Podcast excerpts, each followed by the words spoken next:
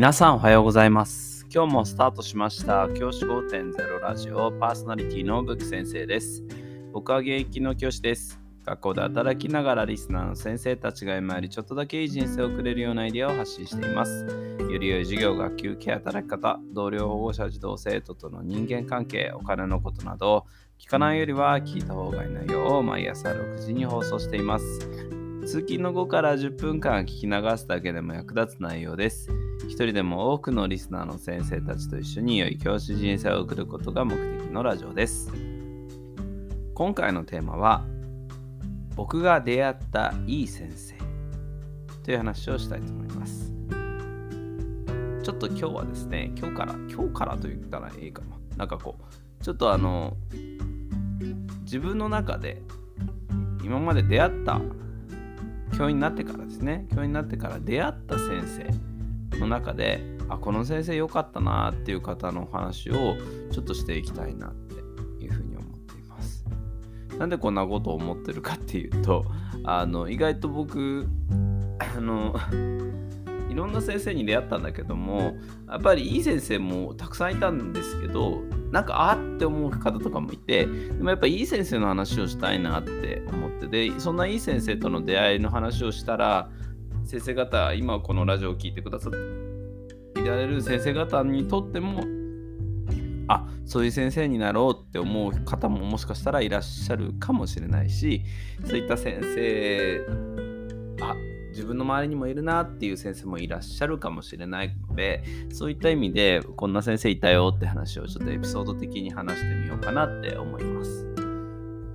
で僕が出会ったいい先生何人もいらっしゃるんです今日は一人紹介したいなと思うんですけど N 先生というふうに今言わせていただいて今校長先生やられてるんですけど N 先生の話をしますで僕僕が初任者の時に出会った N 先生だったんですけどその時はねえっ、とね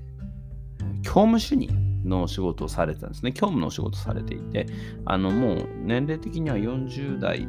40いくつぐらいだったのかな ?40 後半 ?50 ぐらいだったんですかね先生でした。で、すごく穏やかな方で、すごく温かい雰囲気の方で、あの、僕が初任者で何もわからないところでいろいろ失敗とかもあったんですけれどもその時にあの声をかけてくださる方だったんですね。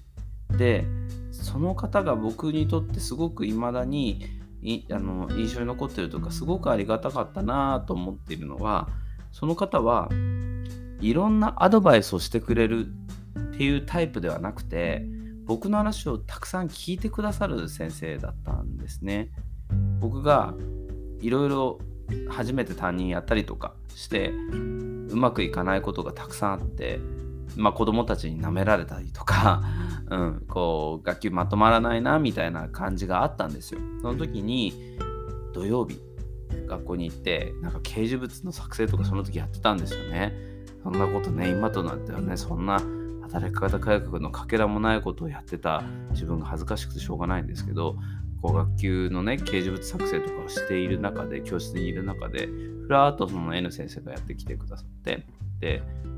大変だね、頑張ってるね、なんて言ってくれて。で、いや、でもこれでこれこれこうでうまくいってなくて、なんて話をして、それかれこれ30分ぐらいですよね。ずっと話を聞いてくださって、あの、例えば学級で、今、〇〇から舐められてますとか、〇〇が全く話を聞いてくれないですとか、うん、あとは、あの、女子生徒との関係がうまくできませんとか、そういったところとかを全部話を聞いてくださって、で、最後に、ブック先生と、早く年取りたいよねって言ってくれて、で、え、なんだろうと思ったら、全部その時僕もそう思ってたんですよ。早く年取りたいなって、年を取ったらこうやって舐められないんかなって思って、うん。だからその、その N 先生がおっしゃりたかったのはきっと、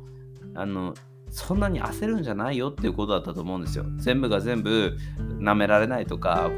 女子生徒との関係がうまくいくとか、そういうのを一気に解決するのは難しいから、焦らなくていいんだよと。年齢が、年齢でそういうふうになってしまってるだけなんだよっていうことを暗におっしゃりたかったのかなって思って。で僕その言葉が未だに言葉に頭に残っていて早く年取りたいねっていう言葉。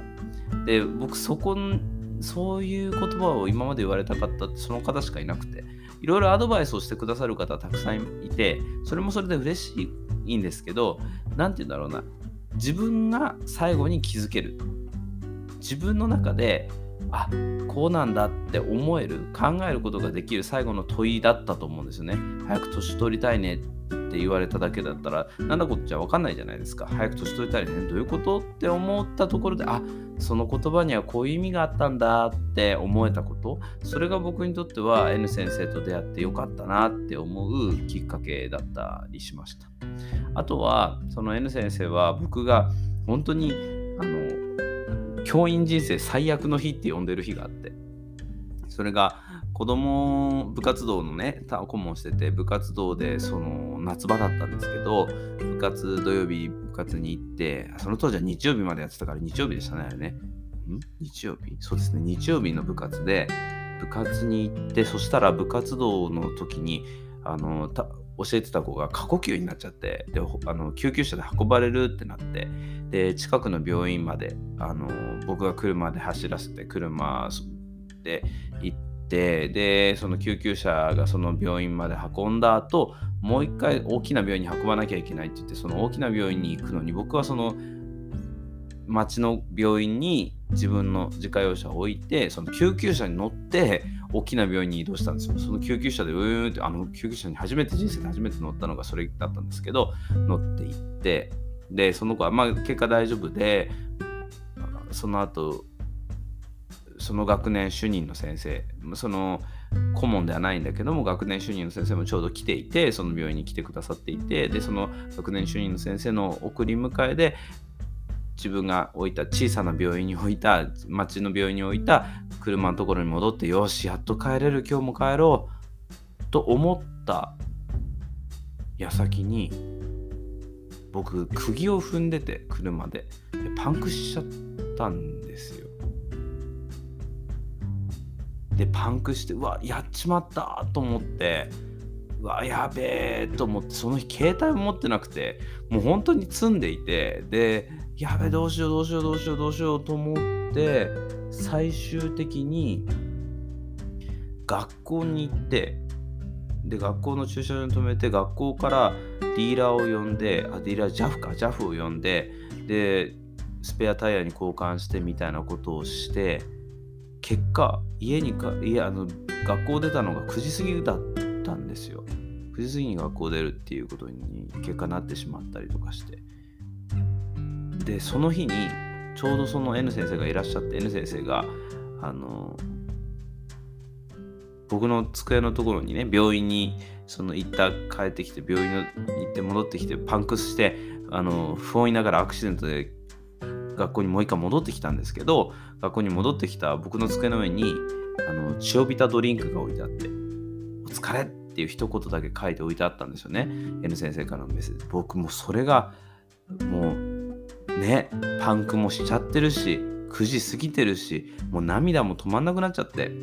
でそんなことがあったりとかしてもうその先生 N 先生って本当に自分の要所要所でいろいろ助けてくれる先生で僕やっぱこういう先生って巡り合わせだなって思うんですよ。あの僕スピリチュアルなものってあんま信じないけれどもこういうのって巡り合わせでそういう時に助けてくれる先生っていうのは多分いろんなところで助けてもらえる先生なんだなって思うんです。で、あの N 先生と N 先生の素晴らしさっていうのはやっぱり僕に全てを教えるんじゃなくて本当にクリティカルな本当に心に響く一言を僕に届けてくださる先生だったなって思って僕もそんな先生になりたいなって思ってあの僕より若い世代に話をする時もクリティカルなこと一言言いたいっていう思いで話するようにしてあの刻々となんか諭す教え諭すようなせ、あの先輩じゃなくて一言クリティカルなこと言えるような先輩になりたいななんてその出会いから思っています。ね、そんな出会いがあって、僕はその N 先生と未だに仲良くさせていただいて、飲みに行ったりとかもする関係になれてることが、まあ、幸せだなっていうふうに思っています。だからごめんなさい、脈絡のない話をさせてもらっちゃったんですけど、僕が出会ったいい先生、1人目としてはやっぱりその先生を取り上げたいなと思ってお話ししました。まあ、時々こういうシリーズでですね、僕が出会ったいい先生を紹介していきたいと思いますので、もしあのよろしければあの聞いてもらえればな、なんていうふうに思います。じゃあ今日はこの辺で起立で着席。さよならまた明日。